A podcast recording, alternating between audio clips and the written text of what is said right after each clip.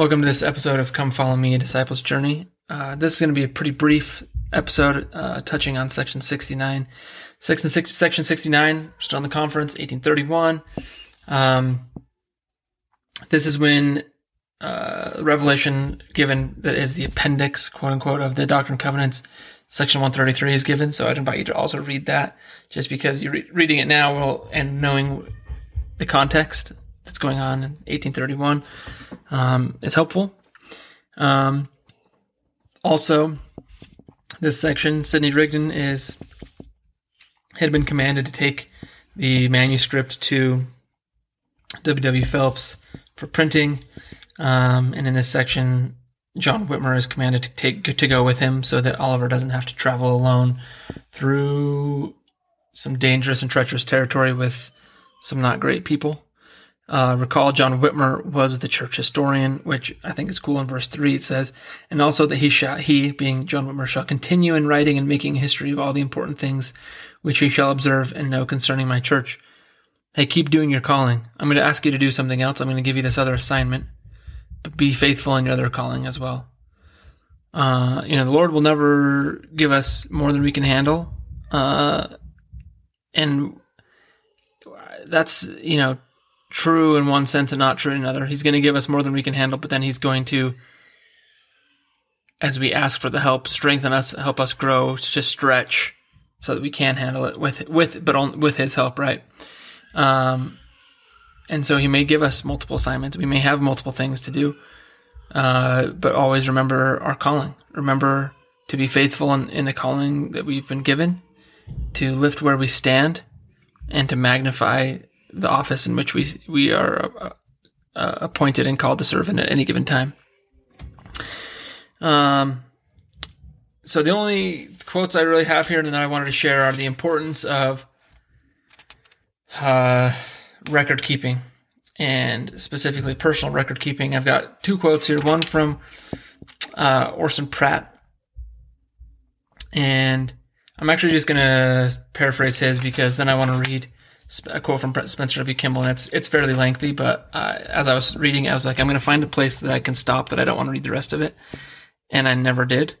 So I'm going to read the whole thing. But for the first part here, Orson Pratt basically said if he said this in uh, the early days of the church, and it was 1849.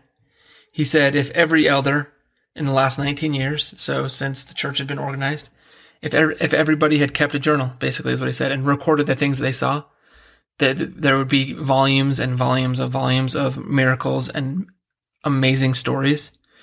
Um, so he says, should the should the knowledge of these things slumber in the hearts of those who witnessed it? No. He said we need to keep a record because Jesus has commanded it. We should keep a record because the same will benefit us as the generations of our children after us. Keep a record because it will furnish many important items for the general history of the church, which would otherwise be lost. So he says that's why we keep a record. It's because if it benefits us, it's going to benefit others. And they should the miracles that we see be just for us? No, they're not just for us. They're for others. They're for the testimony that Jesus is the Christ, bearing record of him.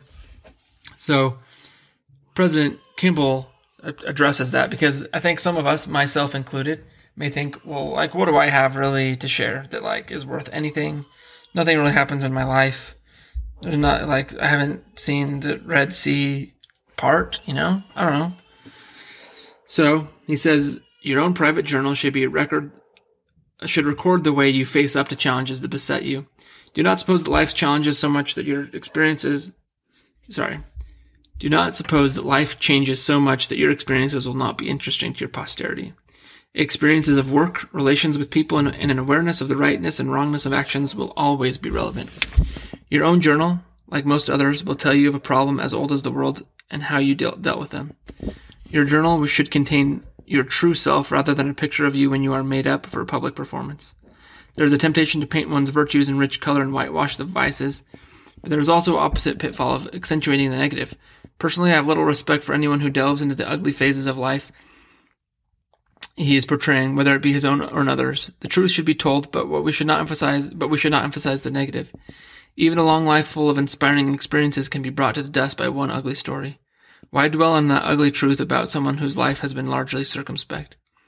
The good biographer will not depend on passion but on good sense. He will weed out the irrelevant and seek the strong, novel, and interesting. Your journal is your autobiography, so it should be kept carefully. You are unique, and there may be incidents in your experience that are more noble and praiseworthy in their way than those recorded in any other life. There may be a flash of illumination here and a story of faithfulness there. You should truthfully record your real self and not what other people may see in you. Your story should be written now while it is fresh and while the true details are available. A journal is the literature of superiority. Each individual can become superior in his own humble life. What could you do better for your children and your children's children than to record the story of your life, your triumphs over adversity, your recovery after a fall, your progress when it all seemed black, your rejoicing when you had finally achieved. Some of what you may write may be humdrum dates and places, but there will also be rich passages that will be quoted by your posterity. Get a notebook, a journal that will last through all time, and maybe the angels may quote from it for all eternity. Begin today and write it in your goings and comings, your deepest thoughts, your achievements and your failures, your associations, your triumphs, your impressions, and your testimonies. Remember the Savior chastised those who failed to record important events. And so I'll end there for section 69 with echoing the words of President Kimball that what you write does matter and it will matter. And maybe only to you. Maybe you'll be the only one that ever reads it, but you can go back and read it in your in future times of trouble. But maybe, just maybe, your posterity and the angels will quote you and the things that you wrote and the things that you went through.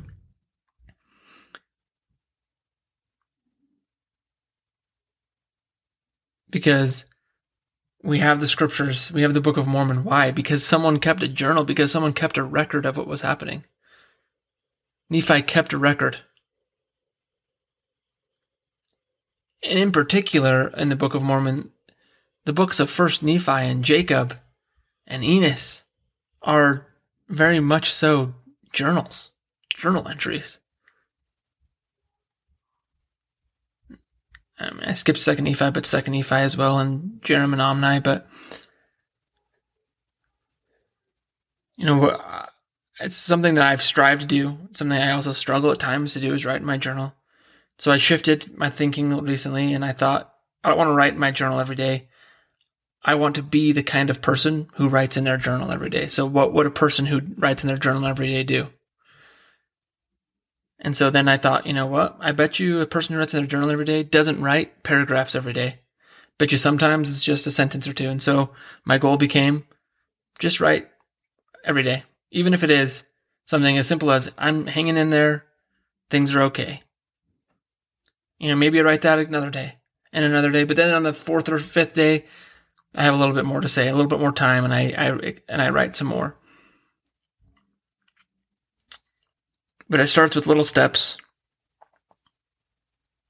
and uh, it's something that has blessed my life, and I know it can bless the lives of others as well. Thank you for listening. Uh, hope you join me as we wrap up this week in the next episode with section 70.